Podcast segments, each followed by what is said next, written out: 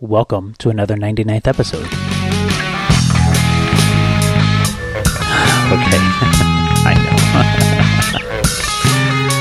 yeah. Amazing. Parenting is all about guided stupidity. Yeah, that's right. So, Paul. Yes, Sean. Well, I went to WonderCon. A that sounds wonderful. It is wonderful. WonderCon is maybe my.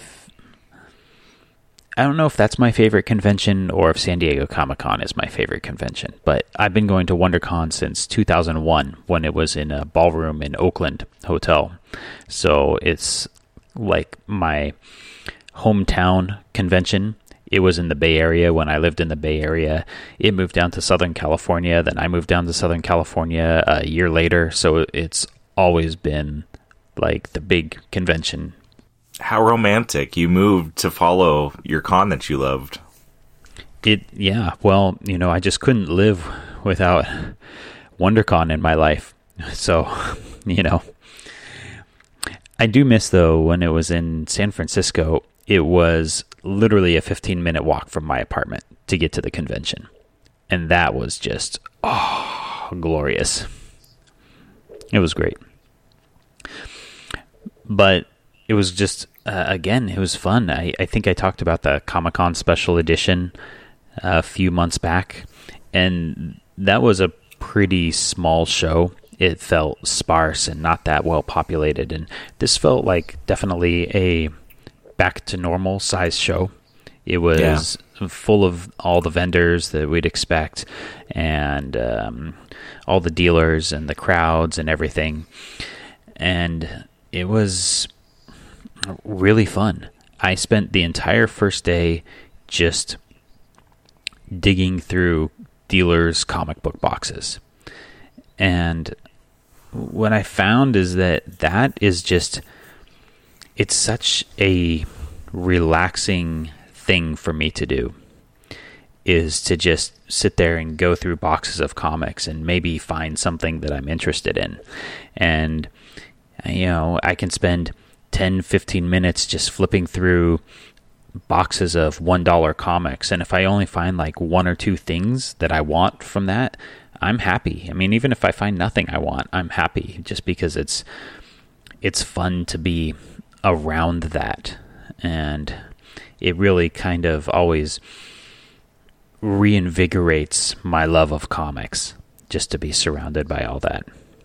Yeah, you know, it's funny. I don't even collect, you know, monthly comics or whatever. Is there a good term for those comics? Like floppy sounds stupid. But I think floppies is like there, there's no better term, right? What is better, yeah. pamphlets, monthlies? like I mean, floppies, even as stupid as it is, is the best term we've got. Unfortunately. You know, I th- one thing I think is funny. I saw this on Twitter one day, and somebody's like, you know, I always thought the the term talkies, like talking about like when you know movies started having talking and it sounded stupid, but then I mm-hmm. reflected on the word movies and realized how stupid that sounded too. yeah, it's like all right, movies, they're moving pictures. Uh, but yeah, so anyways, even with stopping collecting floppies, and I like the only comics I have left like that are what's up on my wall my son has a short box of comics, but he honestly like kind of really passively cares. Like they're just kind of a neat thing for him to have. And honestly, if I took the box and threw it out, he probably would take months to even notice it was gone. Um, but it's still like it's fun to go and dig through uh, through bins of comics. And like, I mean, nowadays I'd be less interested in anything but like you know dollar boxes or less uh, because even if I, if I found something that was awesome that was a good deal that cost more than that I wouldn't buy it because I don't buy those anymore.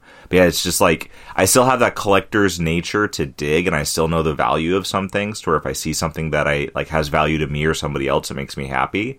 But then also like I know enough people and I know what they like that I can come across stuff and if I find a good deal I can grab it for people knowing I can turn it over to them and you know get my money back out of it basically um, and make them happy. You know, sometimes like we do that and we make mistakes and get something and then nobody wants it and then we're stuck with something we didn't want in the first place. But it's like when you know your friends pretty well, you can pretty safely do that and and it gives you the chance to like still have that fun hunting side of the hobby without the um, Having the all the stuff. boxes of stuff high side of the hobby. Yeah, yeah. I still haven't quite given up on the having l- lots of stuff side of it. And I, I am narrowing down, as we've talked about many, many times. I think that it's, I'm really focusing just on X Men books from the era of Chris, when Chris Claremont was writing. So everything mm-hmm. from Giant Size X Men number one till the new 1991 X Men series issue three, basically that whole run. I, I just want every, every appearance of the X Men. nice. And what I, one thing I found that's frustrating is there's a lot of stuff that is an X Men appearance, but is pricey for other reasons. Like, so Secret Wars number one now is like a fifty to a hundred dollar book all of a sudden. Mm-hmm. And this is a book that I remember seeing for between like a dollar and five dollars, or you know, back in you know, ten years ago when I would see it all the time. But before I really narrowed in on this focus here, and it's technically an X Men appearance because the X Men play a big part in Secret Wars. So I'm in this position where to flesh out this collection that, that I want to get, I'm going to have to pay a lot for a book that isn't really like a core X Men appearance. But at the same time, I have all the rest of the Secret Wars issues, except issue 8, which is another frustrating one. Yeah, and why is that one? That's the first appearance of the symbiote. It's the first appearance of the goo that becomes the black costume that becomes the symbiote, which becomes Venom. So, Okay. well, it's and it's not actually the first appearance of the black costume. It's the first in continuity appearance because uh, what what they did with Secret Wars that was kind of cool. And I'm sorry if this is just you know all this, and I'm just totally like nerd splaining Secret Wars. Actually, I, I only kind of know some of it, but I mean, we also got to remember that, I mean, we have people listening that maybe don't. So it's like just because you or I may know something, it doesn't hurt to talk about it either. Yeah. So the way Secret Wars was formatted is one month at the end of the- issue of every Marvel Comics. It ended with the the characters entering into this thing and getting abducted to Battle World for Secret Wars. And that's how Secret Wars started. And then the next month in the comic, the comic starts with them reappearing at the end of Secret Wars. But by that time, only the first issue of the Secret Wars series had come out. So these are things like Spider Man goes in with his regular blue and red costume into this thing that transports him to Battle World. And at the beginning of next issue, he pops out and he has a new black costume. And it's not explained at all. And it wasn't until all 12 issues of Secret Wars had come out that we learned, oh, here's how we got it, and here's how that change happened. So it was actually kind of neat in a way what they did, where they kind of show the ramifications of the story before you actually see the story, which I think presents a lot of really neat storytelling possibilities, though most of them ended up being more I think minor or gimmicky along those lines. Like, um, you know, Spider-Man has a new outfit. Where did he get it? You know, along those those those types of things. From of the things. toy designers. yeah, Colossus no longer likes Kitty Pryde. Why not? And Son of a bitch. yeah, he was a son of a bitch. Yeah. And uh but anyway, so I'm missing issues 1 and 8 of Secret Wars and it's going to cost a lot to get those. I, I apologize if you said this and I missed it because my son came in. Uh, why is number one pricey? Well, I, I don't know. and that's what's Is it just because it's number one? The only thing I can think of is that it's the first appearance of the Beyonder, who's like the guy that makes Secret Wars happens, the big like galactic power or whatever that makes Secret Wars happen. The very, very original name. Yeah, and maybe people are speculating that the Beyonder is going to show up in the Marvel Cinematic Universe. Yeah, I'm so glad that I got out of collecting. I and it was nice deciding to get out of it as um, you know the market started going crazy because there's a lot of books I got for like nothing that I sold for a lot more than nothing. Yeah. There were some Ninja Turtle books I got like out of a dollar bin that I sold for. I sold them for significantly less than they were going for, but significantly more than I paid for them, which is a very happy medium if you ask me. Yeah. Well, that's that's what I'm finding because I'm only missing like I think four issues of Uncanny X Men now, at least in terms of like the early hard to get stuff. Uh, I'm missing tons of stuff from the '90s that it's just like it's stuff that I don't want to pay more than a dollar for, and so Yeah, exactly. when I find it for a dollar in good condition, I'm going to buy it, and I'm going to find Yeah. it eventually. But it gives you the, the fun of the hunt. yeah, but I'm missing like 96, 107, and 109, and the prices on everything have just gone way up. And I haven't really been paying attention, so I was walking around and looking at the prices people were asking for these books on Saturday of WonderCon, and I thought. "Pff, This is insane. Like, who would ever pay this much for these books?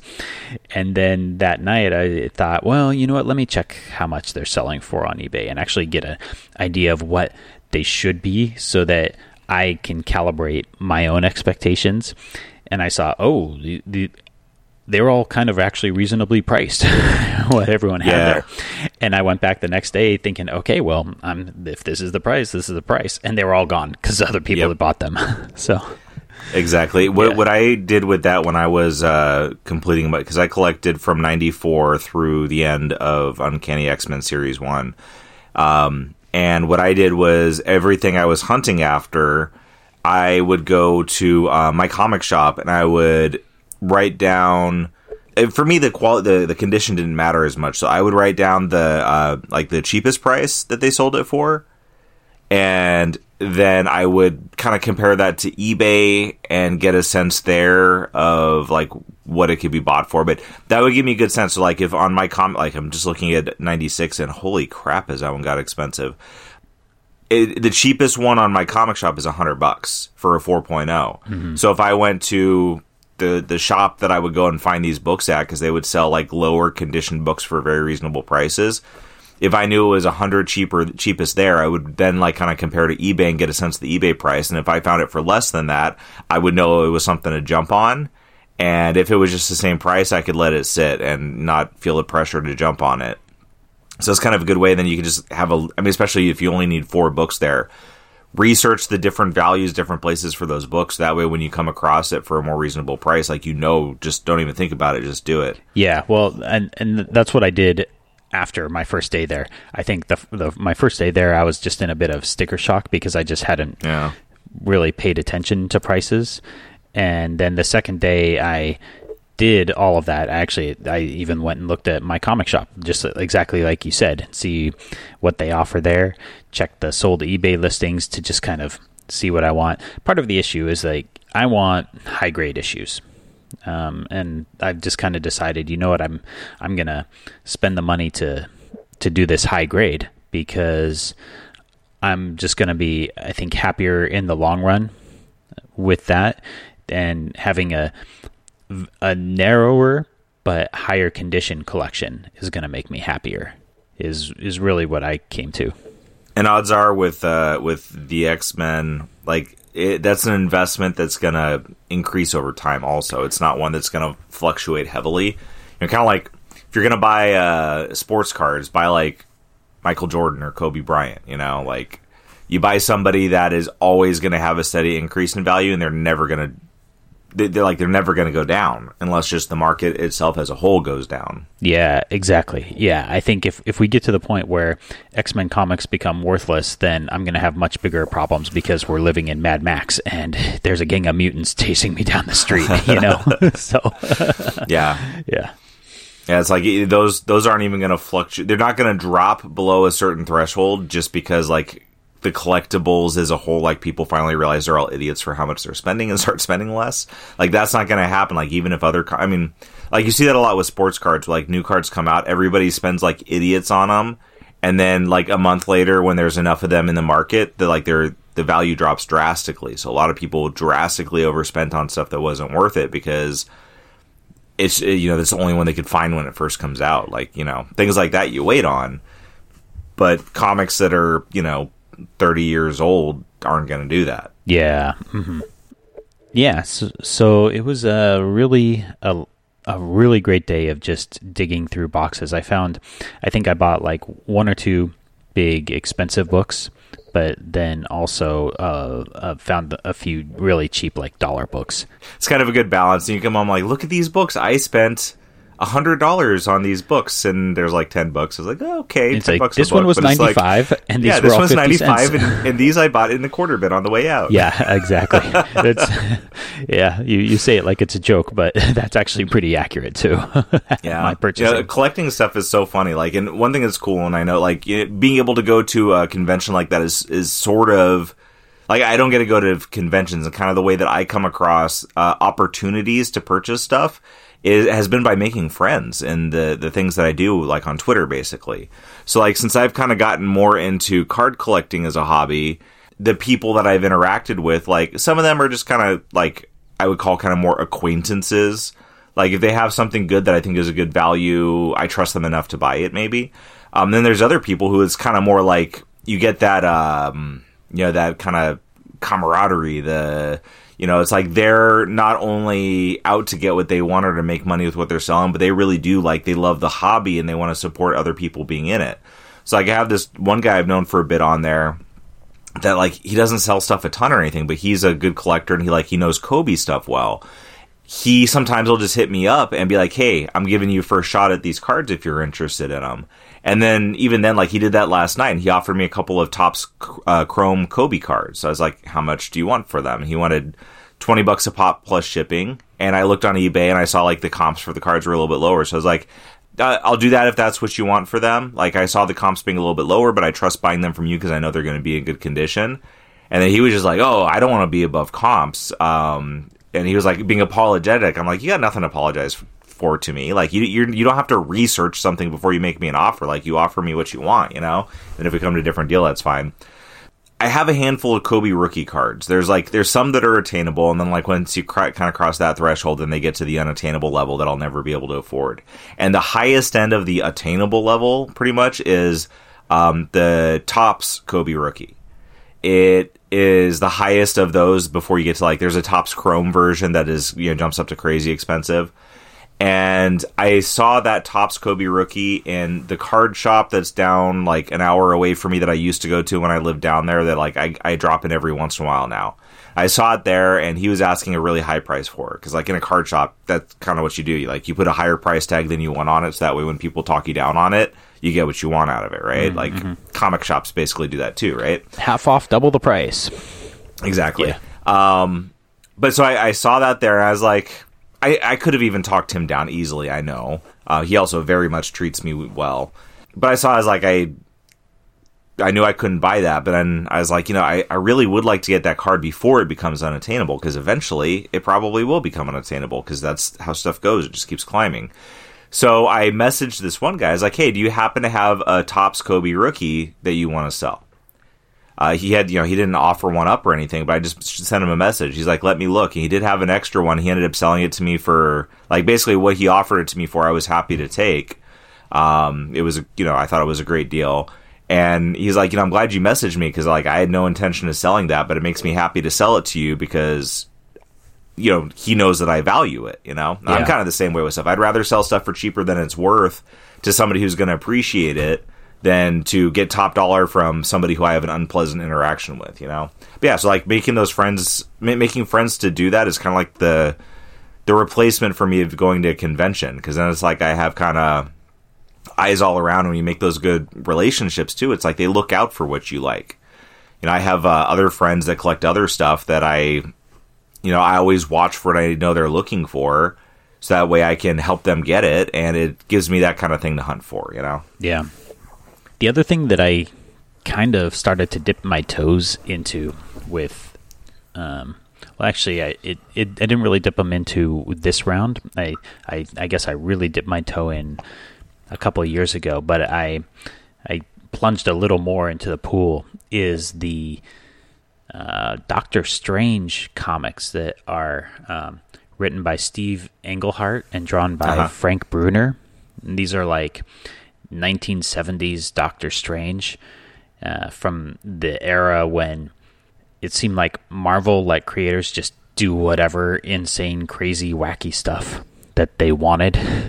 And so they're just like super far out, crazy, trippy, mystical, magical, cosmic adventure type comics. And they're just a really cool time capsule of that of that era. And you know, they definitely read differently than modern comics, but I think in a really neat, fun way. Yeah, it's it's fun to find those little like niches of stuff outside of what you've typically gone after, you know, reading or collecting. Um, like seeing this stuff that kind of catches my son's interest because he doesn't really read like old Marvel comics like that because you know we both know those are some pretty heavy reading and they're not going to keep a nine year old's interest unless they just really like them, you know. Yeah and he's kind of passive, so it's not going to happen. But he likes looking at them and looking at the art and everything. But some of the cool ones have been like Guardians of the Galaxy or Silver Surfer, or you know things like that that are just, I guess, kind of the more cosmic stuff. So it's like it's different than the typical, uh, you know, kind of mainline Marvel Avengers stuff. Yeah. Yeah, so that's that's been fun. It's nice because it's only like an eleven issue run where these two creators collaborated together, so it's pretty achievable in that way though there is definitely uh, a lot of pricey issues in there as well. Yeah, but I think that's also kind of what makes it fun. Is is I like stuff like that. That is very small collections that I can focus on getting just these, you know, ten or eleven issues of something, and then I've got this just really great classic thing. And I, I think I kind of started that with the Jim Starlin classic comics, I got to put together a collection of his old Captain Marvel and then his Warlock runs. And these are like the original Thanos issues, like mm. back when Thanos was getting the cosmic cube to try to take over everything. And um, back when he first heard about the Infinity Gems back in the 70s before you know, later coming back in the 90s for Infinity Gauntlet and putting them together. So it's kind of like the origins of all that stuff uh, are in these 70s comics. And I put together that those runs, and it's like 10 or 12 issues each of those. And so it's just really easy, fun, and attainable at the same time. So I had an entire day really of just like digging around in comic boxes, and that was just tons of fun. It was so relaxing and good to do that again. The day after that, I actually like walked around and checked out the rest of the convention, and it's kind of interesting in that after a while at the same convention, it's mostly the same dealers and same people attending, so it starts to become kind of the same stuff over and over. Yeah. So it becomes just a matter of kind of walking through really quickly for me, seeing what there is to see, seeing if there's anything that looks new or interesting, and kind of going with there. But yeah, I had a great time at WonderCon, and I was really happy just to just to be there. Yeah, I enjoyed seeing some of your pictures. Like seeing you know different cosplayers is cool. Yeah, um, like it's always fun seeing people's creativity with stuff like that. Um, what you were saying about collecting the Doctor Strange books too made me think of like you know obviously as I've been saying it, my collecting has shifted over to sports cards pretty much. Like I guess you could stay like I've also kind of collected manga because there's been series that I've wanted to read and because manga can become very hard to find. Like I've aggressively pursued completing a few series, mm-hmm. uh, so I have a lot of manga to read. But um, with uh, with sports cards like that made me think of when I was still trying to find what I even wanted to collect, because it's easy to like collect my teams or collect my favorite players. But I mean, like Kobe's a great example where I'm never gonna like build an an all inclusive Kobe collection. You know, that's that's impossible. Like there are cards out there that are unattainable, um, like not even just price wise, but scarcity wise. Uh, so it's like you know that's that's kind of always like a I'm gonna um, kind of figure out how I want this collection to look and build it to that you know, as I've gone and collected like kind of any Lakers cards I could get, for example. Now I'm kind of like, eh, how many LeBron cards do I want? Like maybe it's nice to have like some nicer LeBron cards, but like how many like LeBron base cards do I want? Whereas like with Kobe, I'll kind of take every Kobe base card that's unique because you know he's like one to maintain more value and two Um, like he's definitely a different level of special. You know, like if you're talking greatest players, whatever, like you can compare those two and, and argue it. But like as far as fandom, like there's no there's no question. You know, but that's just like that's not the funnest way to collect necessarily. So I stumbled across what kind of helped me start to find my niche of how I wanted to collect was somebody a while back mentioned uh, when they used to make the metal cards, like they had um, the like the one year that stood out was when it was uh, Metal Universe, and they actually did it for for basketball and baseball and football. Uh, but the basketball set just really stood out. It was 97 98 Metal Universe. And the Kobe card for that set, uh, the background looked like he was in front of the Death Star. Oh, um, I, I, think so you just, showed me this one, right? Yeah. Yeah, I definitely did. Super cool card, and I love Kobe. Obviously, this is like, yeah, Kobe in front of the Death Star. How appropriate is that too? Because like that's just his mentality. That's what made him special as a player beyond his basketball skills. He just had that mentality of like, I will destroy you, you know? Mm-hmm. Um, in the same set, also, the Michael Jordan card was incredibly cool. He's like dunking a flaming planet through space. That's cool. Um, yeah, super cool card. So I, I, stumbled across the Kobe card. That became a target, not because I wanted the set yet at that point, but just because like I wanted that Kobe card. And so I kept on watching, and this is when the, the collectibles market was starting to continually pick up, but before it kind of got crazy. Um, and I was able to land a decent deal on it because the auction ended on Christmas Eve. So I was at my in law's house, like watching the end of this auction, where, you know, auctions that ended bad times like that, like you tend to find decent deals because people are busy with stuff when they normally might be hawking that auction. Yeah. So I got that card. I was like, this is awesome. And I just liked them. So as I started to stumble across like cheap base cards from this set, I just started like, I'm just going to grab these. They're cool, like regardless of who the player is. And then I was, you know, I kept on looking at that Jordan card because the Jordan card was the most expensive one. And I saw it go from being, I, think when I first started looking, it was like 80 bucks. I was like, eh, I'm going to wait. Mm-hmm. And then it climbed up to like 150. I was like, uh, ah, damn it. That's happened to me with comics too. And I waited until the market settled back down because that's when stuff was really going crazy. And I ended up getting it for, I think, uh, about a hundred. Okay. But when I got that, that was when I was like, okay, now I like I can build this whole base set because I just I just got the hardest card. You know, there are a few other cards that weren't you know like dirt cheap. Um, like Tim Duncan's rookie card is in that set. So it's it's kind of like getting giant size X Men one and X Men ninety four, and then the rest are a lot easier from there.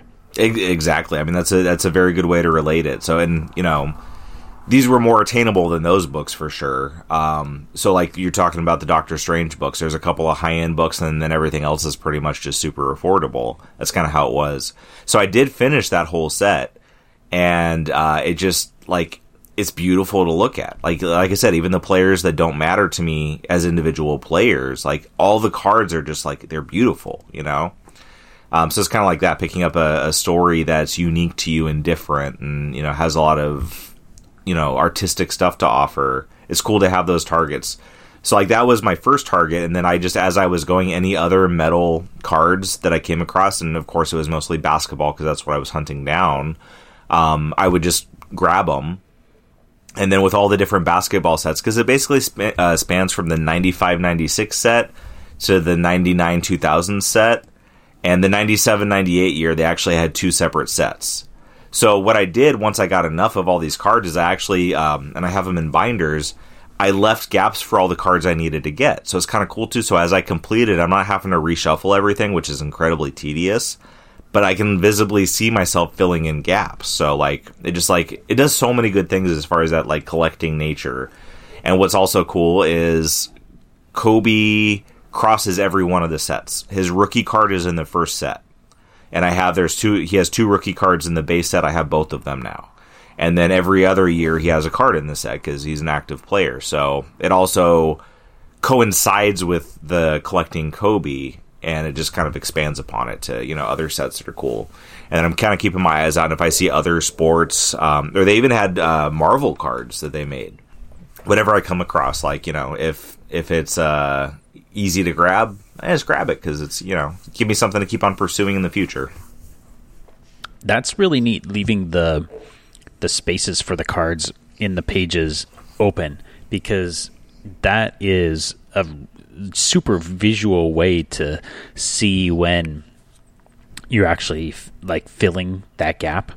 Yeah. Because I, I don't really have a good equivalent of that for comics because they just go in my long box, and you know, once I put a comic in my long box, it just uh, just all I see is the top of it and that back Yeah. backing board. I don't quite get that visceral feeling of oh, there was a gap in this collection that I just filled that gap. Like it sounds like you would with having the empty page. That's that's really fun. That's neat. Yeah, and it's like you do with comics. You have the you know maybe like I have one through fifty, except for twenty seven and thirty six. Then when you get those, it feels good, but it's still just a knowledge of you completed it. Does- You don't have that visual satisfaction. Yeah. mhm. Um, and then there's the other satisfaction of like, oh, he- this is a key book I wanted, but that, that's the same as me targeting the Kobe or the Jordan card, you know? Yeah. Um, but yeah, that like you just you can't get that in comics unless you're actually like putting them up across your whole wall or something like that. Which I, I highly encourage you to do. I think you should spread your whole Uncanny X Men collection all over your walls. I think your wife will appreciate it. But yeah, no, it is really cool. And and then you have like the um the like small levels of completion. Like this page, this page is full now, so that's nine cards. I have nine cards of the set. They happen to all be on the same page, but it feels really satisfying to fill a page. yeah. And as you keep going and fill it up more, then it just like that uh 97 98 so like i don't know if you've noticed but i've been uh, not every day because i've been busy as heck but uh i've been tweeting out a, a page uh whenever i think of it day um to share the collection um and it's, it's just it's really nice to look through it like that Cool. Well, that's really fun. So, shifting gears, I picked up a bunch of Castlevania games on my Xbox because it was there was some sale where it's like a dollar a game, all type of thing. Right? I mean, I don't remember Uh-huh. exactly how much it was, but I got like the Castlevania collection, which is the first five Castlevania games for like ten bucks or something like that yeah and then I also picked up Symphony of the Night because I've always I've heard about that game and then i looked it up and people consider it like the best Castlevania game ever. Yeah, I've been I've I've never not quite never. I've played Castlevania, I don't remember which specific games, but slightly at a friend's house. I've never owned one. So I've always been curious and uh, especially Symphony of the Night cuz that's one that over the years like I've always heard about as being like the pinnacle of, you know, the art form. Yeah, exactly. So I just jumped in with the very first Castlevania game, and I think that it hadn't really evolved into what Castlevania has since become. Since then, with that first game, because the, the first game is, it's like uh, Mega Man, right? It's a you're just going through the level, trying not to die, and trying to uh, kill all the enemies and make it through to the boss at the end. It you know, it's just it's very it's just a super linear or like Super Mario Brothers. It's like here's your level, you need to make it through without dying. Can you do that? That's that's what the game is. And it's like excruciatingly hard. like frustratingly hard. I'm I'm I think I'm like about uh, a, a little over halfway through the game, maybe two thirds of the way through the game, and it is just tough, just tough. I don't know if I have the capacity for that type of difficult game anymore in my life, like I had when I was ten years old, and I could just spend had the time and patience to figure out okay here's how i get through this level i have to walk here then i have to jump here then i have to turn around and get this and then do that and you, you know because obviously there is just a sequence because it's all programmed and it's always exactly the same each time Yeah. and uh, it's just ugh. it is it's frustratingly difficult. Like i think i just got to the point because each level gets harder and harder as it goes obviously. That's one of the things. At first i was like this is rad. This is awesome. And then it started to get a bit harder and then it got harder and harder. And i'm at a point now where i'm just like ugh i can't i can't get through this level. I just don't have the the skill the hand-eye coordination or quickness of thought to actually get through this level anymore. And it's almost to the point where i'm thinking about abandoning this game because it just too difficult for me and i just i don't have the patience to f- figure it out. Um, Yeah. so it's kind of funny. It's it's just games from a different era is is Yeah, kind of interesting. that era of games it was so much about the repetition uh, you you played the game over and over and over until basically you learned how to beat it. I mean even you know super mario brothers was like that basically. Um, i think it's a, a, lower difficulty level than what you're saying where it's like you know like you can get through the majority of that game without the repetition of learning how to do it but you still figure out as you go like the the way to approach all the different things and understanding the movement of the characters and stuff like that because that's that's what that game comes down to.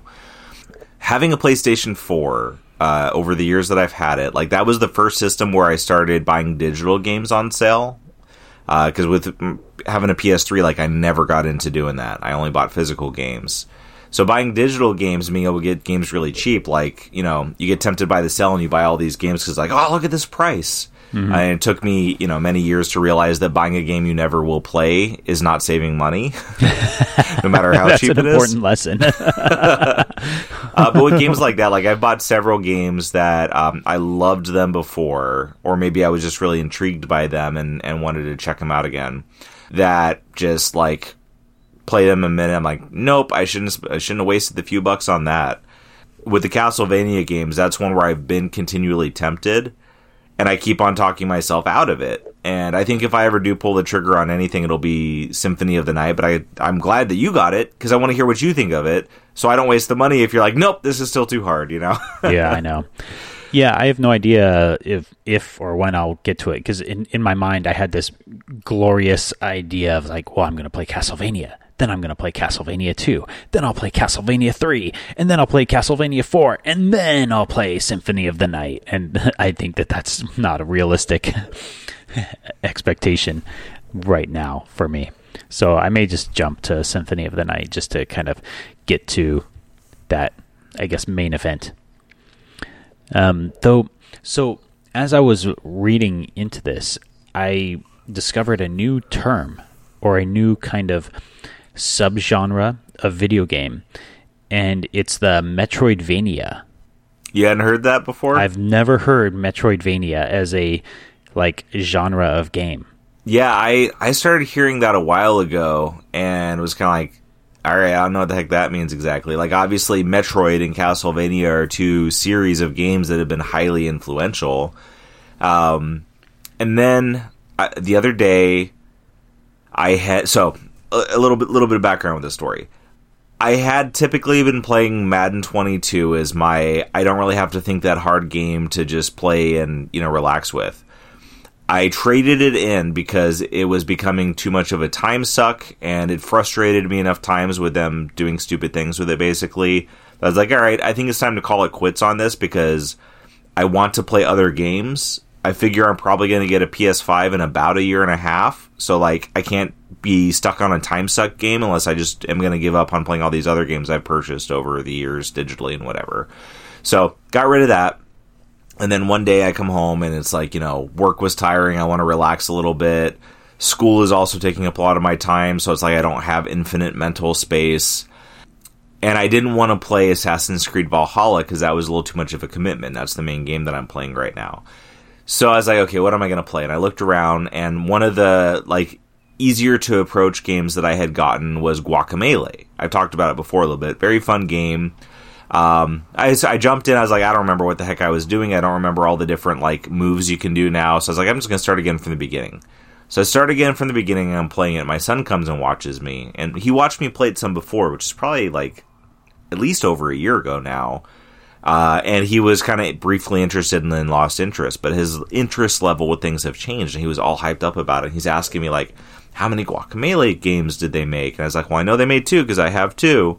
And um, he's like, well, maybe they made three. Can you look it up? Because like he always wants to know those details. So I look it up.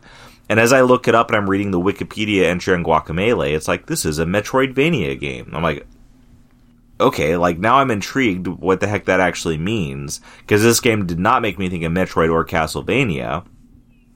And then I looked it up and it's the characteristic of a game to you're kind of playing back and forth through the same area, but as you gain abilities, you unlock the ability to get to areas you couldn't get to before. Yeah, mm-hmm. that's ex- yeah. Oh, okay. This like that term finally makes sense to me because one of the things that struck me with Guacamelee is the level design was so good because as you unlock the ability to do these different attacks and break through certain barriers, you get to other areas of the game. And like it was done very well. Like the first Legend of Zelda, I mean, and all of them that are like that model of Zelda game are like that, where it's like you go to the right dungeon, you beat the boss, you get a weapon in in the process. The weapon helps you defeat the boss, but then that weapon helps you get to the next dungeon you need to get to. Yeah, now you have the ladder or the raft or the whistle or whatever you need. Yeah, mm-hmm. and everybody knows the hook shot's the best.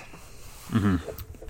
Yeah, I'd never heard that term either, and I was a little confused by it because I my experience of Castlevania only comes from like the NES days when Castlevania seemed like to me it was just like a side scrolling you know get through the level attack stuff and that's it game. Like it it didn't strike me as that similar to Metroid because I also played Metroid when I was a, a young young lad with my Nintendo Entertainment System, and that's one thing I thought was really cool about the game was this idea of like, oh well, now I can I got the thing where now I can turn into a little ball, so I can roll under this area and get to this new place that I was never able to get to before, or now I have the bomb, so I can like boost myself up over this wall that I couldn't jump to before, or you know, there's all all those sorts of things were built into the first Metroid game from like the very beginning, and uh, but they weren't built into Castlevania at the very beginning,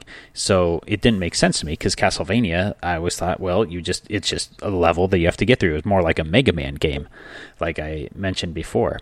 Yeah, and I guess that those aspects of it were added over time. This idea of well, you have to like get some weapon or ability or item that allows you to now travel to a new area that you couldn't unlock before.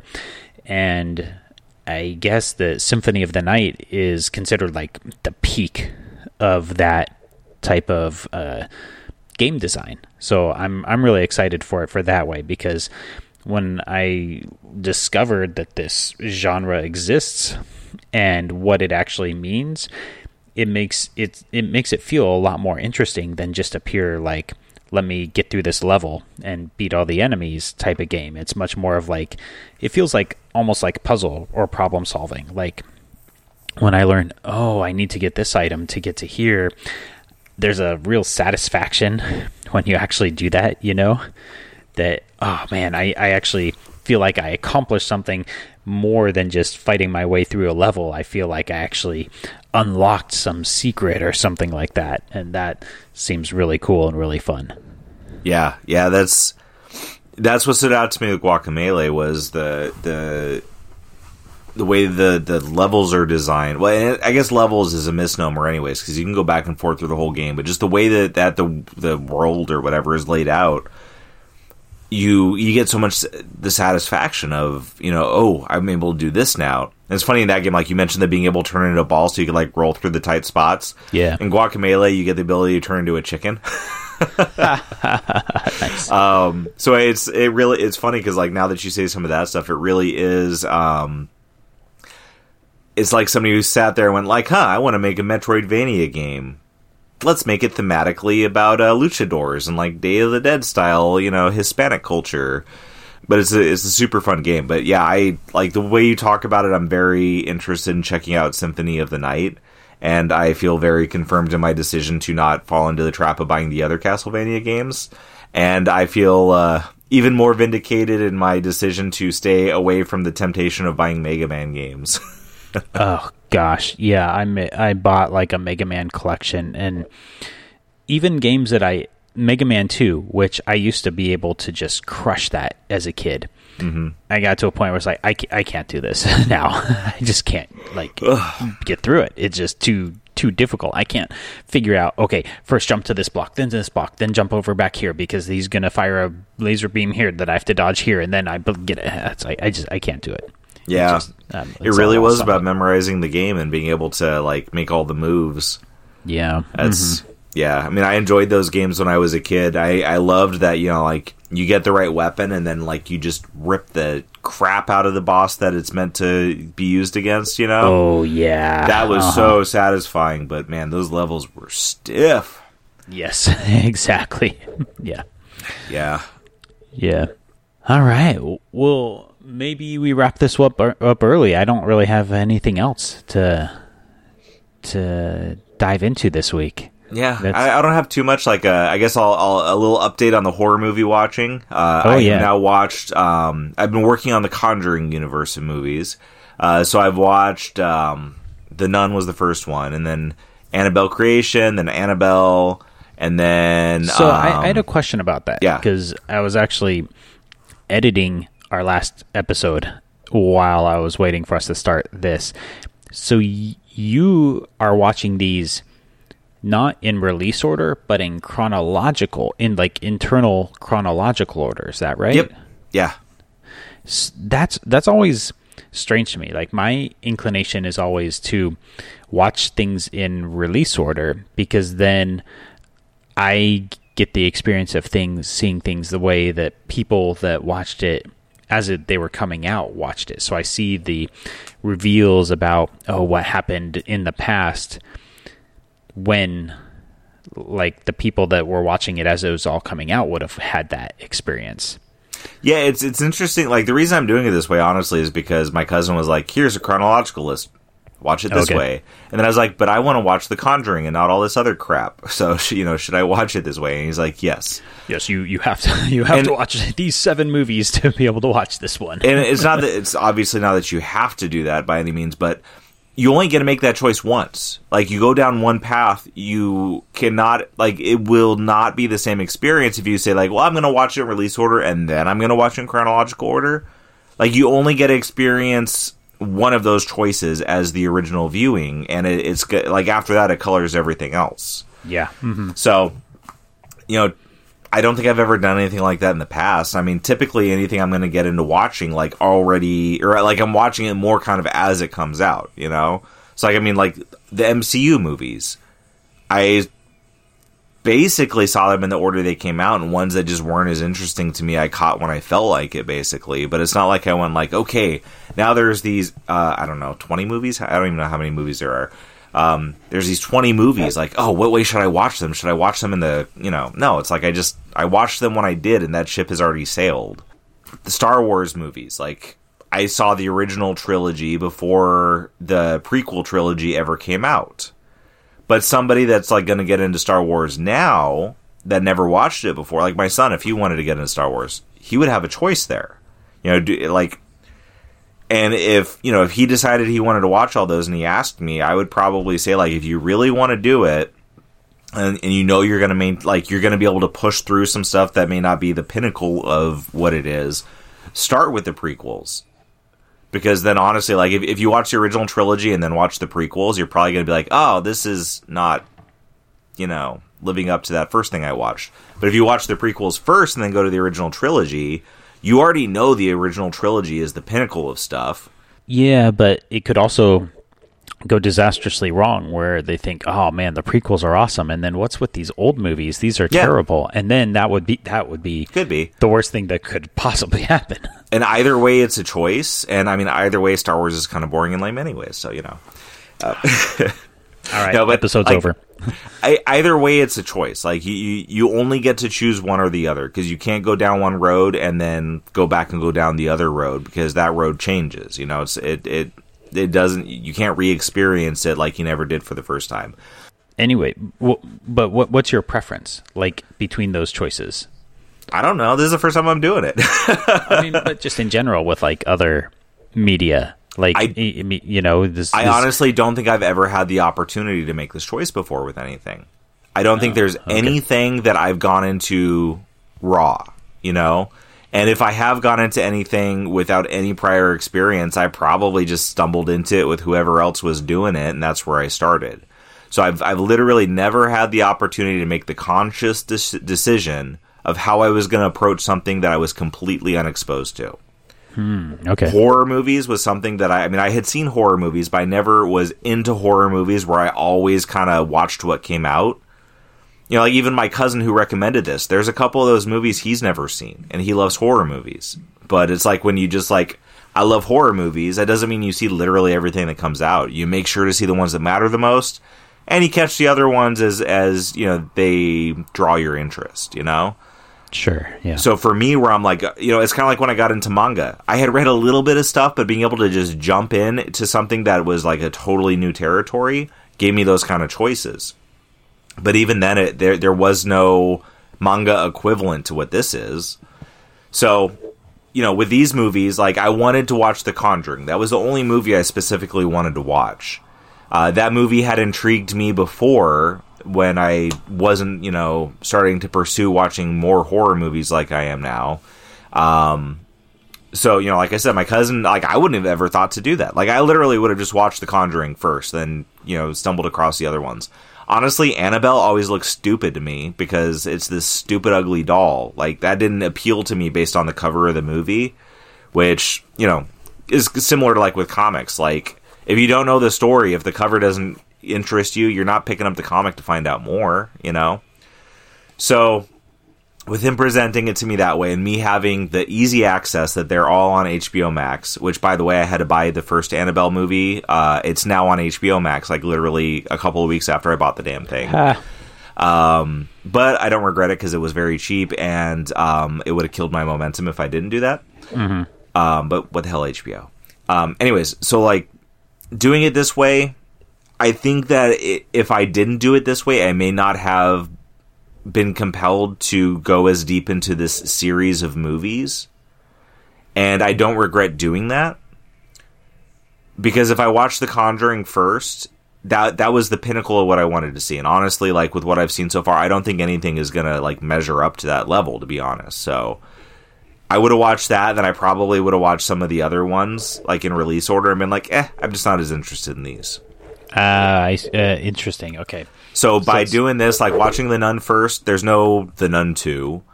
So that's out of the way. And then watching Annabelle Creation next, um, I actually kind of enjoyed that. I might have enjoyed it less if I watched Annabelle first because I wasn't caught up in what Annabelle was supposed to be and like, you know, I didn't have any preconceived notions yet. And then the next one after that was Annabelle, uh, which was fine. I thought that it started off pretty slow, and I, I forget who I was talking. I was texting with a couple of people about it, but they said like it started off slow and ends strong. I did feel feel like it got a lot better as it went, but I thought the ending was kind of a cop out. Uh, but I still enjoyed it, and the mom in it was really hot, so that was nice too. Oh god, and then what was after that? Was it Conjuring after that? I think The Conjuring was the, the fourth one that I watched. So I watched The Conjuring, which was the one I was waiting for, and I definitely think that that was by far the best movie. That one was really scary.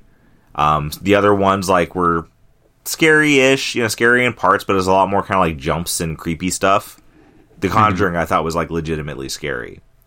Um, and then I watched uh, Annabelle Comes Home was the next one chronologically after that. It was entertaining. I actually thought it was the cheesiest of any of them so far it was kind of like uh, have you ever seen that at the museum, the Ben Stiller movie? No, I somehow missed those. yeah. I, oh boy, sorry I missed it. Yeah. I saw it. I don't even remember why I saw it. Like I must have been going with some younger person in my family because like by the time those came out, like I was old enough that they were they were a kids movie and not the kind of kids movie that appeals to non kids, you know. Mm-hmm. Um, but like they so like they're in this museum, then all these displays in the museum basically come to life, which essentially is all these characters coming to life, right? And like throughout the night, you're meeting all these different like you know animals and creatures and people and stuff like that. Annabelle Comes Home was like that for a horror movie because it's all about the the daughter of the Warrenses, uh, who are the um, like the the people that are you know help the the family in The Conjuring and they're real people. And that's what the whole world is built around is like their research and work and stuff like that. Um, they have a room in their house where all of these evil artifacts, basically, like they have them in there, and like this is real too. Like they have them in there, and they have a priest come and bless the room, like twice a month or whatever, and um, like that, that's all real stuff. Like that really exists. So they have a daughter. That's true too. Um, and the movie is basically like there's this girl that babysits the daughter, and her friend comes over. Her friend wants to go get in the room because her, her friend's dad had died in a car accident, and the friend felt like it was her fault. So there's a reason for her to go into this room she's not supposed to be into and and uh, accidentally unle- unleash all this evil. So the whole night is basically like all these different like specific cases of evil being unleashed in the house. So it's the night of the, you know, there's this creepy murderer demon and this one and there's this werewolf and so it was very much like that like, you know, you're going through uh this you know, uh, murderer's row of uh, demons, basically, and then they survive the night, and you know, at the end of the night, they they get the evil locked back up. You know, so it was. I didn't think it was a very scary movie, but it was a very fun watch. I thought. Uh, and then the next one after that is the one that I'm on right now, which is the Curse of uh, La Llorona, um, which is interesting so far. Uh, my cousin told me that it, it legitimately creeped him out, which says a lot because he loves horror movies and watches a lot of them. Um, and it definitely it's got some creepy stuff to it. Uh, so after this, I have I think two more or three more. I think I have three more after this. Cool. Um, yeah, So you're anyways, doing good. A little update with that. It's been fun. I did kind of slow down on it for a while because I don't like watching horror movies after everybody goes to bed because you know it's like if, if you allow yourself to get into it and it does creep you out, you do not want to be in a, uh you know 180 year old house uh, when it's pitch black outside um, and everything is very creepy and most of the windows don't have coverings. So I don't do that. I, I watch it when other people are still up. So Cool. yeah, That's slow good. down a little bit. But anyways, All let's right. call it a day. Yeah. Sounds good. Well, another nice meandering episode for us.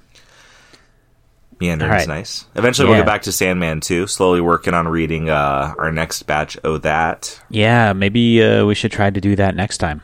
Yeah, sounds good to me. I'm yeah, I'm looking forward to reading that. So let's. I'll I'll get out my copy and, and start my reading. Nice. Real life side note. Uh, I am getting a 99% in my economics class right now, so I'm feeling uh, feeling very encouraged with school at the moment. That's pretty darn good. I, I think from what I remember about school. Yeah, Cool. I mean it is out of 200% in this class, which is weird, but so no, yeah, it's, it's going really well. Cool. All right. Well, that wraps it up another 99th episode. We'll talk to you later. Bye.